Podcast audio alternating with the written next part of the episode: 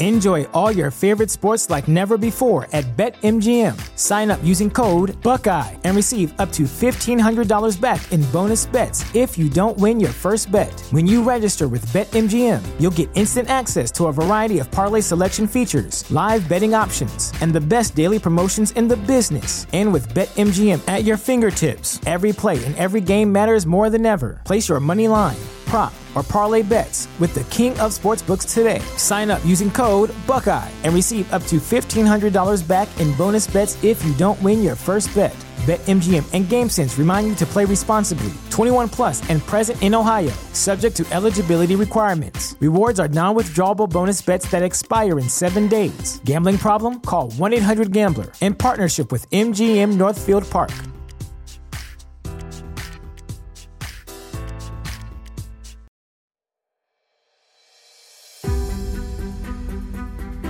You're listening to Zen Sammich, a podcast for the independent mind and anyone who embraces life despite its absurdities. Join former attorney and professor turned Japanese papermaker Mark Reed each week as he talks with creative, inspiring, and influential people, or as he shares his own research to help make your world a little better today than it was yesterday. Hey, here we are. I'm excited about my guest today because of how multidimensional she is. Sarah Elkins is a speaker, a writer, a consultant, a podcast host, a Gallup certified strengths finder coach, a professional musician. She plays the flute and is the lead singer of a rock band. So, yeah, she's a rock star too. Add that to the list. She's a world traveler, and my favorite accolade of all, a storyteller. She's the author of the book, Your Stories Don't Define You, How You Tell Them Will, which is also the name of her podcast. She joins me now from Helena, Montana. Welcome, Sarah Elkins. Well, thanks so much for having me here, Mark. I'm excited to, to be chatting with you again. Well, what, what did I leave out? A unicycling magi- magician? What, what else do you do? Well, I get bored really easily. So I find ways to fill my days and I love to try new things. And so I just keep on taking on new things. And um, I guess you could include I love to cook. Mm. And our house is always filled with music and good food and guests eating over. Um, so that's that's pretty important. That's a big part of what makes me who I am is that desire and motivation to nurture and nourish people.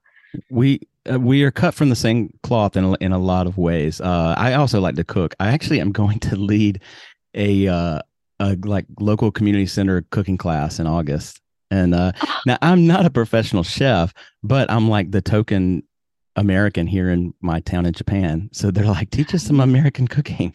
I'm like, all right, I'll teach you how to make chili and buffalo wings. So Oh, that's awesome. That's perfect. Yeah. Oh my gosh, that it, we definitely are cut from the same cloth. I mean, right. one of the things I did during 2020 was I I'm Jewish and there aren't a lot of Jewish people here in in Montana, but um, I did a Facebook live making challah, which is that braided bread that Jewish people eat on the Sabbath and on holidays. Yes. And I got so many um, comments and responses and saying, "Can you do this again? Can we do it in person when things lighten up?" And it's just yeah. I love that. And one of the things that I did for some of my neighbors, people especially with kids that were stuck in the houses, I made big batches of the challah dough, cut it into chunks, froze it, and then gave it to these families with instructions nice. to either make challah or sticky buns nice. so they could have that smell of fresh baked bread in their house. That's awesome. So you don't pronounce it like challah or like you know that Yiddish. Uh...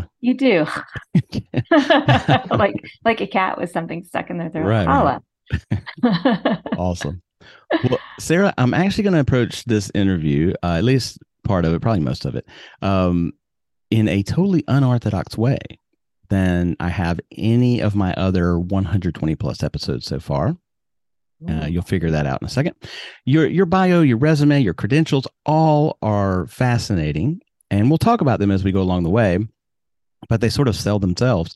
I don't have to sell you. You're you're already a fascinating person just on paper. And, uh, you're so, sweet. you're already a rock star, and uh, so uh, I want to get to know you and give you a chance to stretch your storytelling legs, so to speak.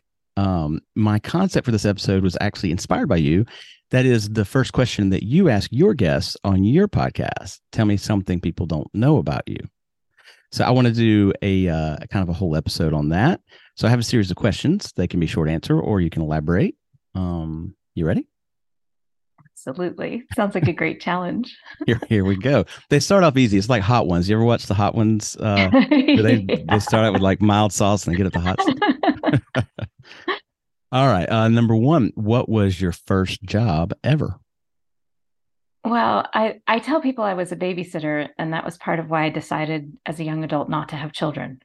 I had enough babysitting experience. But um, I think what is more telling about my first job is that I worked in a printing plant doing hand bindery when I was 13. I had special permission to work there because my dad was the vice president. What really um, changed me by doing that was all of the people that I interacted with were blue collar workers and my other friends that worked there were also children of the executives of the printing plant. And people just looked down on us like we were really crappy because we got these jobs because our parents worked for the company, which meant that we had to work harder. five times harder right. than anybody in there to earn even partial respect. Yeah. And I remember by the end of the first summer, we had created our own um, like assembly lines for some of the products that were coming through and finished so fast and so well that we had to take a couple days off because they ran out of work for us. you, if you were being paid hourly, I guess you like you lost money for being too efficient. Too efficient. We totally did. But um, and at the same time, suddenly the people around us were like, "Oh, oh, they're they're actually working really hard. They're they're working themselves out of a job basically. And so I remember um, really developing a, a, far deeper respect for people who were doing that kind of work, the the pressmen who were lifting these huge, heavy bales of paper yeah. to put on their six color presses, and these people who were working on very, very sharp, um, big knife blades to cut dangerous stuff, right? Yeah, pages of paper, right? Really dangerous, and and they were so careful and they cared so much about the work they were doing they had so mm. much respect for my father and the their clients so that definitely yours yeah me. Yeah your story's so much cooler in that than mine in that you that you got like a valuable lifelong lesson out of it that changed you as a person. My first job was at Chuck E. Cheese. No, talk about not wanting kids. yeah, you got that right. Because in fact, not, I mean, I was mostly a waiter, like slinging pizzas on tables. But I, I, I got to be Chucky sometimes. I got to dress up in the oh. rat outfit. Yeah. And you didn't learn lessons like I never want to have kids and I did. Food what, service but... sucks and I need to get a degree so I don't have to do this the rest of my life. You didn't learn those lessons? oddly, I learned how to dance, and not because not from the actual experience, but from observation. I'll tell you the last time I had I got to put on the Chucky outfit. I digress here, but just for a moment. So I'm wearing the Chucky outfit for a birthday party, and I'm going out there. Nobody can see this, but you can see. You can imagine how I was dancing, you know, in the Chucky outfit. And um, there was another character in the Chuck E. Cheese lineup called Jasper the dog, and this uh, other guy dresses up in the Jasper the dog outfit. Now Chucky's supposed to be the star of the show, but I was like a 16 year old kid, and I'm just kind of bouncing back and forth. He comes out and he's like doing the the swim, the the wave. He's uh, like he's I'm practically breakdancing in the Jasper the dog outfit, and I'm just standing there. Suddenly, I'm like this this morbidly looking like stoic Chucky just watching Jasper the dog. Maybe I should be doing something. yeah, like I should be doing so much more. And the kids are all dancing with Jasper, and I had this like wave of jealousy. I'm like, I'm the star. I'm Chucky. and the manager, I can see through the little screen, the manager's watching this whole thing. Like, we can't let him be Chucky again. So I never was allowed to be Chucky again. And I learned how to dance later on so that I wouldn't feel that way again. That's a perfect story. Wow. anyway, so this would be about you, not me. Let's let's move on. Um, what smell reminds you the most of childhood? Oh gosh. Probably the smell of a good cigar. Oh, really? Wow. I love cigars. Yeah, me too. And um, I rarely, rarely smoke one because it goes right to my head. And then the next day, the taste in my mouth is just disgusting. Yeah, that's true. I don't really smoke them very often anymore, but um, I did in my 20s periodically smoke a cigar.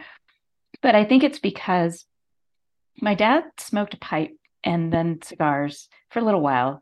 Both my mom and dad smoked when we were little in the 70s and then quit smoking around probably 1975 or so when everybody started to realize how bad it was, the right. secondhand smoke, especially. Right. Um, but I remember we had this cigar box in the house that I think my dad gave it to me.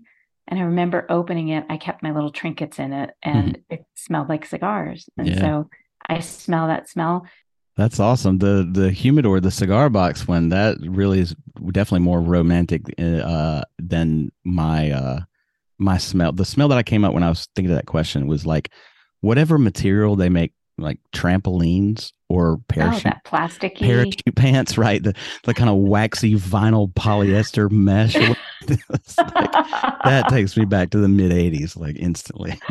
yeah, you must be just a little younger than I am because I remember that smell, but more from my teen years than my childhood. yeah, I was I was still a, a youngster around that time. Um, What's the longest line you've ever stood in, and what were you waiting for? Oh, that is such a good question. I mean, my mind went straight to Disneyland and Magic Mountain in outside of LA because we lived in Chatsworth and we'd go there for my birthday and you know special special parties. And um, but I don't think that those were the longest. It's possible the longest line I ever stood in was when I was waiting to get tickets to see the Rolling Stones. Oh, wow. Did you get them? Yeah, I did. Nice. Nice. Yeah. And that was forever. That seemed like a really long time, maybe because I wasn't there. The, the people I was watching were mostly sleepy or frustrated and I right. remember being in lines in like Disneyland where everybody's just so hyped up on sugar that you're yeah. just waiting. And it wasn't like they were patient, but it was more fun, you know, right. to watch. Yeah. Yeah. Mine was, I, I stood in line for SNL for Saturday Night Live. Uh, I was oh. in New. York City at the time. And uh, you had to, the way they do it, it's like an all day thing because you, you got to go in the morning to get your like, I don't know, it's not your ticket. Yeah, your ticket or your your uh, waiting pass or something, you go like at 6 a.m. or something just to get the pass oh. to come back at like four in the afternoon to wait in line. You got to have the ticket that you got in the at, at sunrise just to wait in line at four, and then you wait in line. And I waited in line, and you can you can either go for the rehearsal. They do a rehearsal before the live show, and then mm-hmm. break, and then they do the actual live show, and they cut. You know, the rehearsal's a little longer, and I wanted to see the actual live one. So I waited in that line and I waited for hours and I get up and and they stop two people ahead of me. I was the third person in line. They're like, we're, we're full. And I was like, Oh, shit, you're full. Find me a standing spot back there in the back. that's when your Zen thing comes in. When, when, you talk to Jeff Eichler on his um, Cultivating Curiosity podcast, you talked about one thing that totally struck me. I was out gardening today listening to that. And you said, think when you're in line and you're trying to be patient, think about something you can do for somebody else. Yes. Did you do that?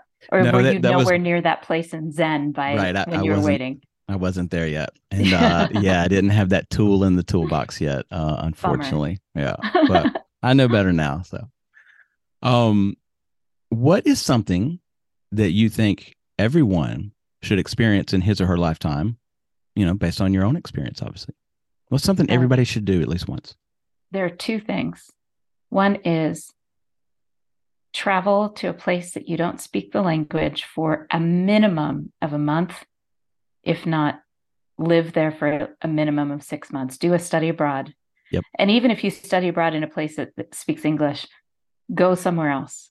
Because um, it just it I just recently read that it strengthens your identity because when you're in a place far away from home, in a place where you have to start questioning all of your beliefs that came to you through environment and nurturing nature, whatever, from your location that you grew up, um, you start to question all that and then you come back with a much stronger sense of who you are mm. so i'm a big believer in that the other thing is food service mm.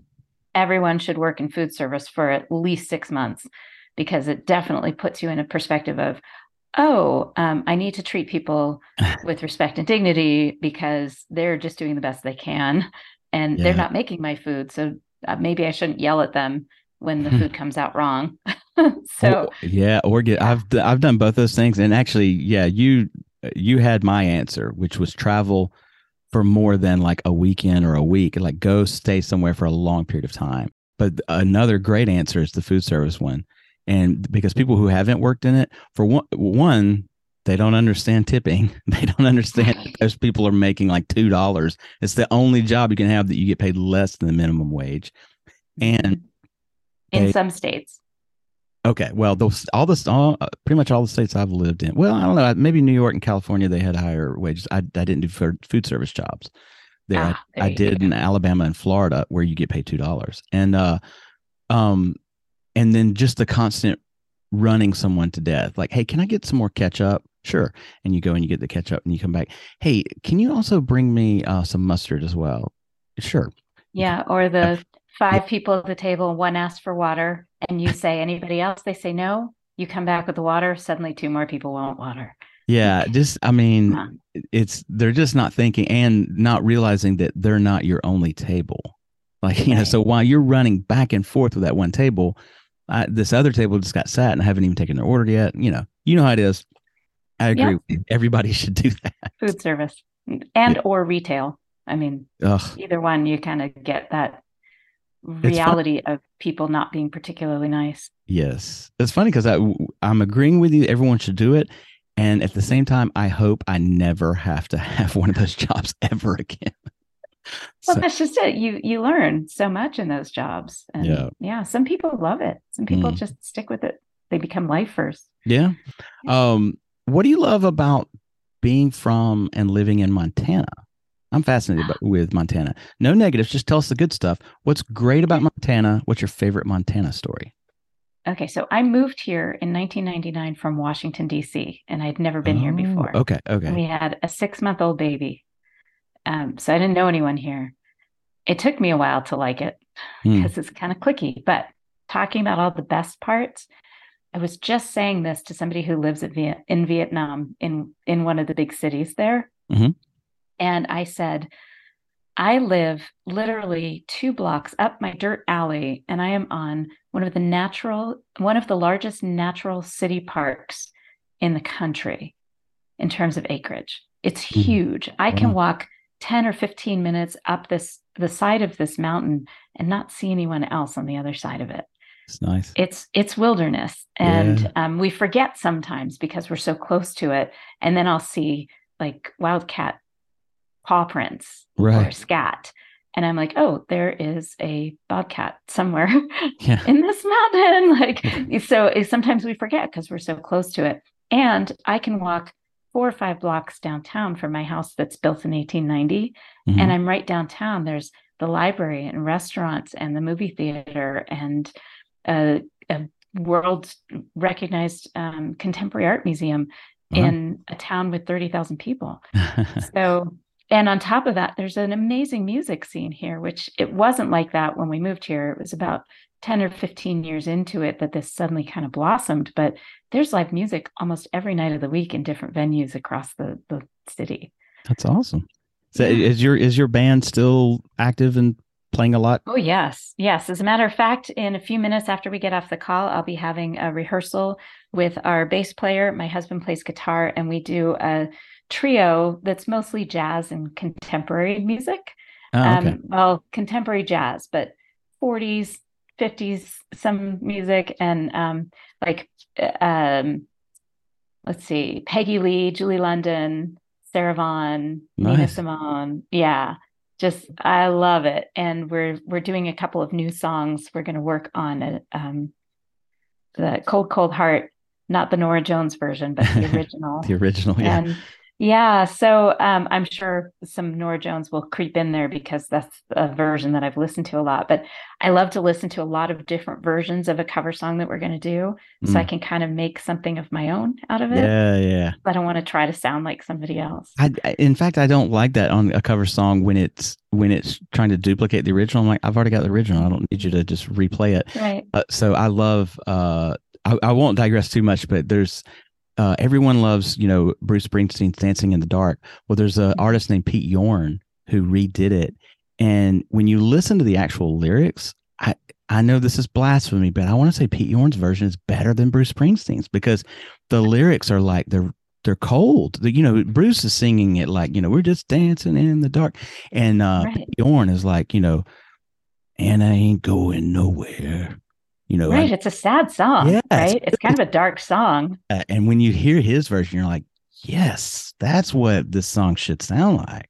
So yeah, yeah. i like that you're gonna make it no i think some artists even go there. They're like i think that version is better than my original. I've heard I, people say that. I think I, I maybe i'm dreaming this but i think i read somewhere that bruce said Pete did it better. I, I really do. Oh. But anyway, you should check out that sometime.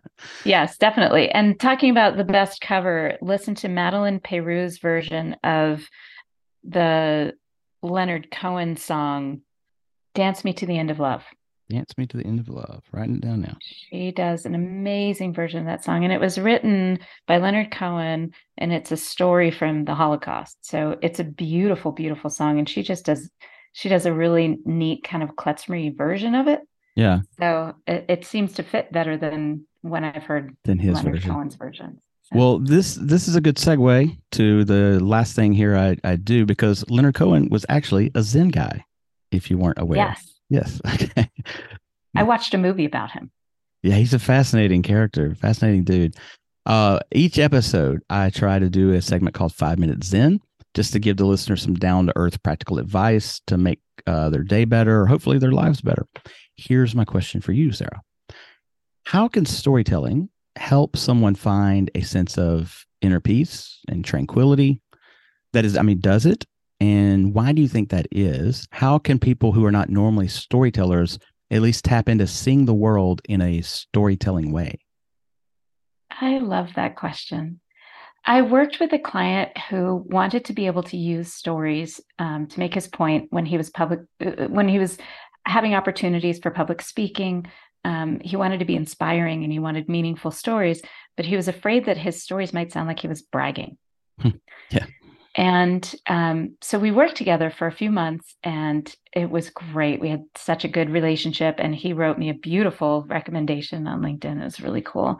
But the thing that really struck me was um, he interviewed me on his podcast, which is about leadership. And he said, by working with me to identify daily stories, to look at his life through the prism of what stories am I making today, yeah. helped him become more present to his life. And yep. that he was, his relationship with his children and his wife had improved because of it. Nice. Wow. And then he told me a story about it. He was in the car with his daughter, and she was 14, I think, and he was taking her to soccer or softball or one of his one of their practices and she was getting grumpy and he remembered i had told him bring snacks always bring snacks because they're always hungry at that age yeah. and um, so he gave her a, a, snack and he said eat this right now so she ate it and seconds later she was back to normal, right? Because mm. she had had that sugar rush and she was she was not hangry anymore. Right. And it was in that moment that he realized that he had been so in his head about work mm. and paying attention to the wrong things that he didn't notice her grumpiness until it got to until it came through that bubble that he was in. Right. And then he was able to really pay attention to her. And the rest of the drive was like conversation, real conversation, which when you're with a teenager that's that's not super common. And what he said was that it reminded him to be present with her because he wanted her to also have good stories. Nice. That's beautiful. That's perfect. That let's let's wrap it up there. That is awesome. Um what else you got going on? Uh you always got something going on. Mm-hmm. Is unicycling or uh, magic? How can people find you? Where can they buy your book? First of all, I'm just not that coordinated. So you will rarely see me doing anything that requires that level of coordination. um, well, you can find everything about me at elkinsconsulting.com. And what I'm really excited about right now is I'm really focused on my newer version of a keynote that I've been giving on storytelling, particularly with leadership or uh, building advocacy through mm. your stories. And I did a version of it, my first kind of tweak to my storytelling keynote back in January at the Servant Leadership Conference in Fort Worth, Texas. And I started by singing. So I incorporated music. I've been a professional musician for what 12 years now, mm-hmm. but this is the first time I actually really incorporated music into my keynotes nice. as a major component in relation to storytelling because when you think about it, music really connects us on such a deep level. Yeah. And especially yeah, especially the ones that tell a story. Like I love like folk songs, like that yeah. t- that take you from point A to point B, you know. Exactly. Exactly. So um biologically we get connected through music mm-hmm. and it turns out that biologically we get connected through experiencing stories together as well. Nice. So not everybody's going to burst into song and try to connect with people but they can tell a story. Everyone can tell a story. So um, that's what I'm working on now is perfecting that. I have a couple of keynotes coming up in the fall that I'm really excited to unveil this. I may even play my flute on stage, which is terrifying to me because I played flute all through from second grade through eighth grade and then stopped cold turkey and started mm. again in 2020. Oh, so wow. that's okay. That's like 30 something years of yeah. not playing my flute. So it's a little nerve wracking, but that's what I'm most excited about right now because I'm really eager to guide my audience mm. on that story of how they can become better story sharers okay. um, through the power of music and listening and stories. Beautiful. So if people wanted to book you as a keynote speaker, uh, they could find out that info as well just on elkinsconsulting.com. Absolutely. Okay. I will make sure that's in the show notes. Thank um you. well that's it folks. Go get the book. Uh what's the name of it again? Your stories don't define you, how you tell them will. Yes, go get the book, listen to our podcast, go to elkinsconsulting.com. Um and ultimately tell more stories. Uh, so anyway, after you go buy Sarah's book, do that first. Uh, and if you have three dollars left over lying around, please help this show continue on its journey and storytelling adventure. Go to zensammich.com and info on different ways to help support the show are right at the top of the page. Sarah, I could do this all day. I did not get to half of the questions I had. I knew I wouldn't. I just, you know, and I always over prepare, but I, I had we didn't even get to the halfway point. Yeah, it was so, so much fun. Yeah. Uh, you're welcome back anytime. Uh, thanks so much for your time and your stories today. Thanks, Mark.